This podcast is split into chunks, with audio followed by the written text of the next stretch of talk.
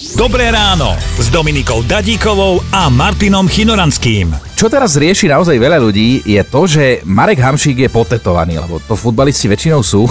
Taká bežná modranská Áno. keramika, áno. Áno, ty si to povedala.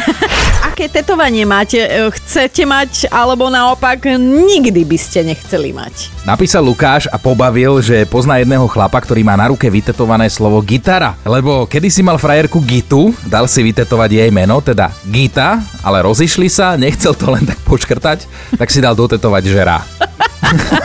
Vieš ako? No Jasné. mám 56, takže Wow! dala som sa na to. Teraz máš 56, takže v 54 si išla do tetovania. Áno, Internetoví predajcovia hračiek v Nemecku môžu naďalej uvádzať veľkosť plišových medvedíkov ako údaj, ktorý vychádza s meraním šikmej vzdialenosti od pravého uška k ľavej labke. Ty mi radšej povedz, koľko centimetrov máš od pravého ucha k ľavej labke. Tiež ma to dostalo s tými medvedíkmi, že ako to merajú, no keby sa všetko takto meralo, to by boli čísla. Počúvajte Dobré ráno s Dominikou a Martinom už zajtra ráno od 5. Radio Banda.